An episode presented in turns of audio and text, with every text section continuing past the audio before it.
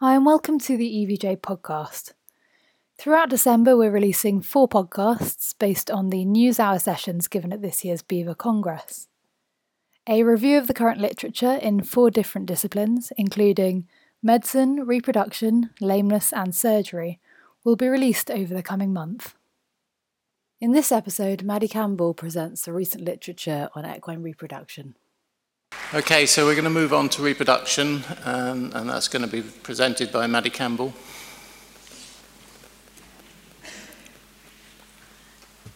Thank you, Tim. Well, this is a particularly nice year in which to be asked to review equine reproduction, because 2018 was also the year in which we had the 12th International Symposium on Equine Reproduction, which this year happened to be held here in England, in Cambridge.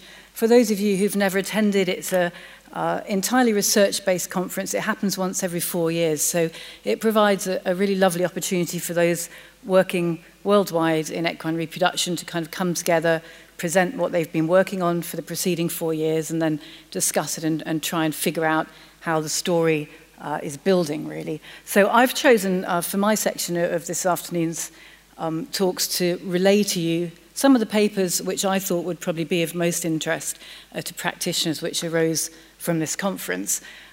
You can find them online, because I'm obviously going to have to go at a fair gallop through them via this link here, and they are available open access for a few more days if you're interested to look up some more of the detail than I have time to present. And I'd like to acknowledge at the start my gratitude to the authors of these papers, many of whom, or all of whom, have been kind enough to share images with me and also some slides so that I can relay their work to you today.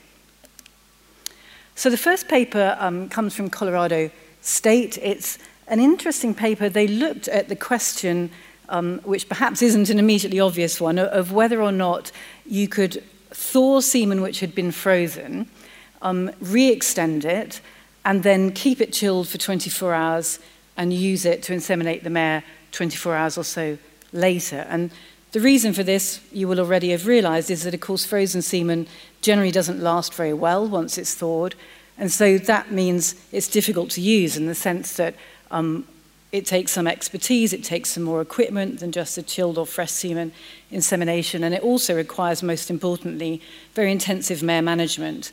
And what that means is that some mare owners simply don't want to pay for that intensive management, and some busy practitioners really just don't want the faff of having to examine the mare every 6 to 8 hours. So it limits the market for the use of frozen semen, effectively. And what the Colorado group were looking at was really trying to work out whether there's a way in which they could make this frozen semen easier for people to use in practice. So whether they could do the thawing part, whether they could process the semen and send it out in a way which would enable practitioners to use it as if they were using chilled semen. So the study really had 2 parts. First of all, it aimed to evaluate the longevity of frozen stallion semen once it's been thawed, extended, kept chilled for 24 to 48 hours. And then following on from that, they aimed to evaluate the fertility of semen which had been treated in that way. So they used ejaculates from quarter-horse stallions. They had a control group in which the semen was simply collected, extended, and kept cooled using a commercial chiller like an equitainer.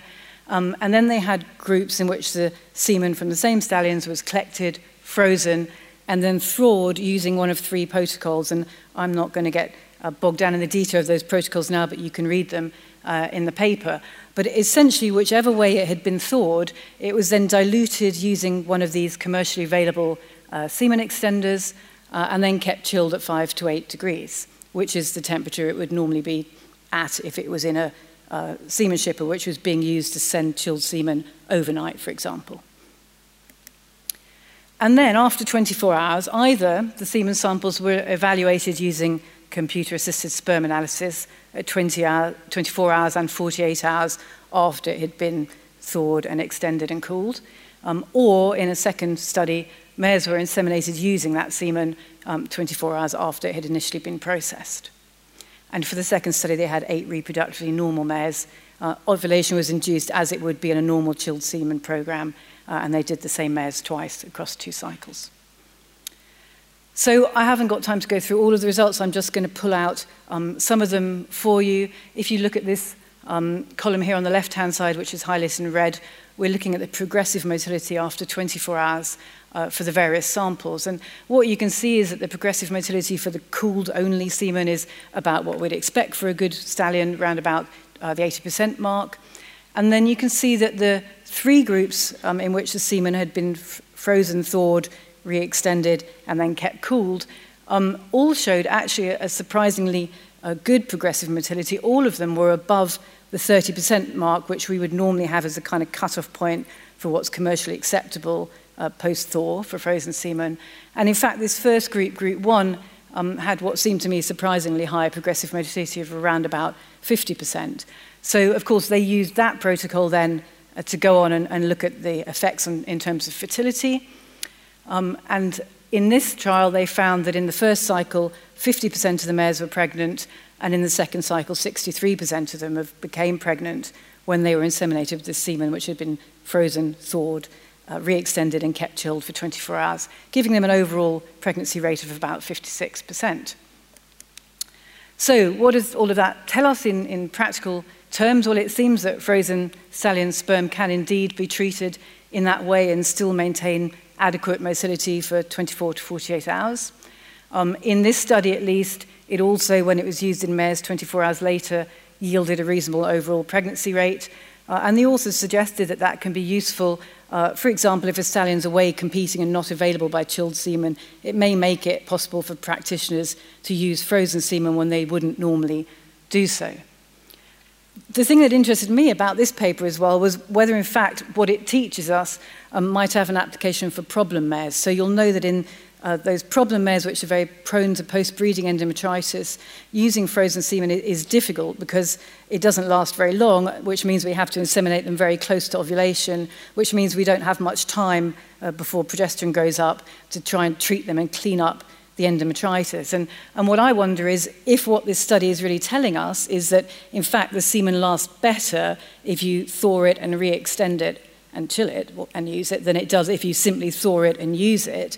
Could we use it that way in order to be able to inseminate difficult males earlier in relation to ovulation than we're currently able to do? Because if we could, that would buy us more time in which to clean them up when they have the reaction to the insemination. The second paper I wanted to review for you is a paper from Dr. Ortega Ferrosola's group in Spain, and this was looking at the use of power mode Doppler ultrasonography as a predictive tool of very early pregnancy in the mare. The background to this paper is, as you all know, we routinely do our first pregnancy diagnosis scans about 14 or 15 days, and really, even with good ultrasound scanners, we can't reliably detect an embryo in the mare's uterus at less than 10 or 11 days. So what that means is because we know that the incidence of early embryonic death in mares is relatively high, there are no doubt some mares which are losing the embryo before we are even capable of seeing it with the ultrasound machine. But at the moment, we can't distinguish between those which have suffered that very early loss of pregnancy and those which simply haven't conceived to begin with. And equally, when we're doing embryo transfers, we're routinely flushing at about 7 or 8 days post-ovulation. And again, for the same reasons, we're doing that blind. We don't know whether there's an embryo in there because we can't see it with the ultrasound. And of course, what that means is that some of the time we're doing a flush when there's no embryo there and we're wasting time and money. So the aim of this study was really to determine whether power Doppler ultrasonography is able to detect differences in the uterine blood flow 7 to 8 days post-ovulation, which would enable us to distinguish between pregnant and non-pregnant mares. So the study involved 40 mares. They were divided into two groups. They were all bred routinely. And then 7 days post-ovulation, half of them were imaged using the technique I'm about to describe to you, and the other half were imaged the next day on day 8 post-ovulation.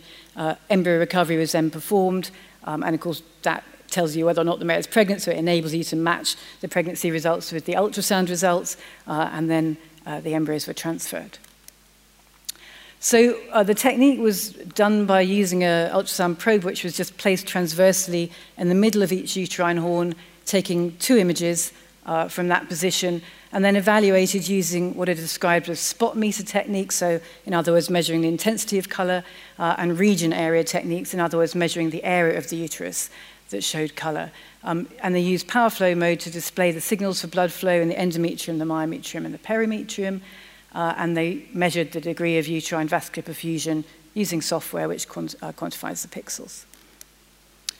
What did they find? Well, if you look at the left-hand graph here, you can see that in terms of the area of the uterus signaling for vascular perfusion, there was a significant difference between the mares which were pregnant and the mares which weren't, although there was no difference between the mares which were carrying one embryo and those which were carrying two. And similarly, when we look at the intensity of vascular perfusion on the right-hand side, again, it's greater in pregnant mares than it is in non-pregnant mares, but no difference, again, between the mares with one and two embryos. So what that seems to imply is that the power mode Doppler ultrasonography is indeed an effective method for early diagnosis of pregnancy in mares, and it's possibly something that those of us who are doing a lot of embryo transfer, or even a bit of embryo transfer, should familiarise ourselves with. The next paper I wanted to go on to is one of those papers which I always enjoy because it's one of those papers in which it's thrown up a kind of clinically interesting result which wasn't exactly what the authors were looking for to start with. So this paper from Dr. Laurentiis and group in Brazil was looking at whether or not therapeutic doses of phenylbutazone affect ovulation processes in mares. The background to this, of course, is that we know that the process of ovulation, and particularly of failure of ovulations, is still not very well understood in the mare. We know that it causes a problem in ovulation, either anovulatory hemorrhagic follicles or the formation of luteinized, unruptured follicles, occurs in about 5% of cycles, and that is difficult from a management point of view. We also know that ovulation is essentially an inflammatory process. It involves synthesis of inflammatory cytokines and prostaglandins and cortisol in the ovulatory follicle. And so therefore it follows, logically, that non-steroidal anti-inflammatory drugs might interfere with normal ovulation. And indeed, one previous study with intravenous high doses of flunixin meglumine, which was given in the periovulatory period, had shown that it blocked ovulation and induced luteinized, unruptured follicle formation. And those of us who work like me with older sport-source bruised mares are well aware that quite often they're being treated, at least intermittently, with some phenylbutazone for kind of long-standing orthopedic problems. We know already from previous work that can cause problems with uterine contractions. And the question really here was, could it also cause problems by interfering with the normal ovulatory processes? So the aim of the study was to determine if treatment with different therapeutic doses of phenylbutazone affected ovulation processes. They basically had four treatment groups, so all of the mares were followed through oestrus, and at the stage at which they had good uterine edema, a grade of 2 to 3, and a follicle of at least 35 millimetres, as we would in practice, they were treated with deslorelin as an ovulation induction agent. The control group had nothing else in terms of treatment. The first phenylbutazone treatment group was then simultaneously, at the time they received the ovulation induction agent, also given a one-off treatment with 4.4 milligrams per kilogram of phenylbutazone. The second group had both of those treatments and additionally another dose of phenylbutazone 24 hours later. And then the third group was treated in the 2 days preceding the treatment with the deslorelin with phenylbutazone, and then treated at the time of the deslorelin administration and every 24 hours later until they ovulated with phenylbutazone, up to a maximum of 5 treatments. What did they find? Well, in a way, they didn't find what they were looking for because there was no difference in the formation of these luteinized, unruptured follicles between the groups. In fact, they only recorded one, which happened to be in the one treatment phenylbutazone group. Nor was there any difference in twin ovulation rates between the groups. But there was a significant difference in the time to ovulation between the control group and the phenylbutazone-treated groups. So if you look at the graph here, you can see the control group in black, and the time to ovulation after they've been treated with deslorelin is about what we'd expect. It's about 40 hours or so after treatment. Whereas in all of the phenylbutazone-treated groups, although there's not much difference between them, that effect was delayed, so they took longer to ovulate. So the authors commented that the implication of this is that since a delay of about 15 hours seems to be occurring in these mares which have received phenylbutazone, the use of phenylbutazone in fixed-time insemination programs could be problematic because effectively what it means, of course, is you're likely to be inseminating the mare too early. in relation to ovulation. The thing that interests me in a way about this paper is, if this effect is indeed correct, could we actually be making use of it? So when we find ourselves in the position when the semen's got lost in the post, or if we find ourselves in the position where we've got a limited number of recipient mares and the recipient mare is getting ahead of the donor mare for an embryo transfer and we effectively need to kind of slow her down and to delay when she's going to ovulate, could we be using phenylbutazone as a treatment to deliberately delay ovulation? Now, that's just an idea, and I have to add a massive caveat to it, which is that this study didn't look at all at pregnancy rates. So what I am unclear about at the moment is whether, when those oocytes are eventually released 15 hours later than we expect them to be, they're of normal fertility, or whether that has also been affected by the delay. Finally, I just wanted to present to you one of those papers that every now and then you kind of hear a bit of research or read it, and it just makes you think, wow. And this, for me, is one of those papers from Dr. Gallagher and her co-workers at the University of Adelaide Veterinary School. And it's looking at using a technique called real-time in vivo microscopic confocal laser endomicroscopy in the mare's uterus. So, as you all know, normally when we're doing uterine biopsies in mares, although we can do them endoscopically, typically we're doing them blind using endometrial biopsy forceps, just by palpating the forceps per rectum. We typically take it from the base of each uterine horn. Because we can't see what we're doing, they're essentially non-targeted when we're only sampling a small part of the endometrium. And of course, it is quite an invasive technique, although having said that, it seems to be generally quite well tolerated by the mares. So this group, Dr. Gallagher and her co-workers, looked at whether a technique which is already being used in human medicine for imaging, particularly in gastrointestinal tract, could be adapted to use within the mare's uterus. And this is this technique of confocal fluorescent microscopy. Now, I'm no physicist, and thankfully, in a way, I'm short of time, so I'm not going to try to explain it to you in great detail, and it is all in the paper. But I will try and impart the gist of it, which is that the endoscope has at the tip of it this tiny microscope. So you can do, effectively, simultaneous hysteroscopy and microscopic imaging. And what you end up with is a kind of virtual biopsy of the endometrium. So I'll show you what I mean. You've got this tiny microscope in the tip of the endoscope, and it has this confocal beam. So the point at which they converge is the depth at which you take the image, essentially. So you can take it at varying images through varying levels through the endometrium. The mares are pre-treated with fluorescein, and then the microscope has a particular type of blue light in it, and the combination of those two enables the imaging to work. So the aims of this study were to assess the technical feasibility of adapting this CLE technique for evaluation of the endometrium in the mare, and then to try and determine standard doses of the fluorescein sodium, which would achieve optimal cellular imaging. The fluorescein is taken up very quickly into the tissues following intravenous administration, and then to start to create a kind of library of images using this technique.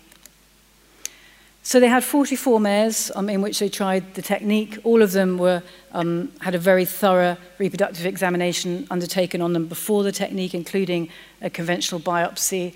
And the authors reported that generally it was very well tolerated by the mares, although it did involve a lot of mopping up of fluorescein urine. These are some of the images which Dr. Gallagher's been kind enough to share, and I think you'll agree with me, I find them truly remarkable and wonderful. So on the top, on the left, you can see an image of the epithelium of the endometrium. Remember, these are all being taken in real time and can be taken at an area which, with the hysteroscopic image, looks perhaps grossly abnormal, and then you can kind of hover the microscope over it and get this image to see what's actually going on in the layers of the endometrium. So at the top, we have a view of the epithelium, showing all the epithelium cells. And then on the bottom left, we've got the endometrial glands, so you can see the lumen of the glands, which is obviously dark, the cells aligning the lumen of those glands, and then the cells around the endometrial glands, which of course is where, when we're looking at a conventional histological side of an endometrial biopsy, we'd expect to pick up problems with fibrosis and so on. And then on the right-hand side, you can see in the blue circle, so inside where the star is an endometrial gland. And inside the blue circle, we've got exocytosing inflammatory cells. And then, I think really remarkably, where the arrow is, you can see a blood cell running through the endometrium and a blood vessel and cells within it. So the authors reported that the technique did seem to work. In terms of the luminal epithelium, they could assess the epithelial height, the integrity, whether it was ulcerated. They could detect these exocytosed inflammatory cells we've just seen. In terms of the endometrial glands, they can assess the distribution, the density, the shape, whether they're dilated or impusated. And then in the superficial stroma, they can see the vessels, and they can see interstitial inflammatory cells and periglandular fibrosis. So really, they can see everything that pathologists can see when they're looking at a conventional histological slide of an endometrial biopsy. But of course, it's being obtained in a way which is minimally invasive, just the hysteroscope, and can be very targeted to discrete abnormal areas of the uterus. The limitations the authors reported were that the image quality varied quite a lot between mares, and that they felt was related to how much edema particular mares happen to put up when they're in estrus. But overall, they felt it was a useful technique, and certainly I'm going to be interested to see whether it gets incorporated into our practice over the next few years. So that's the end of my gallop through eccrine reproduction, and this is a reminder of where you can find the papers. Thank you.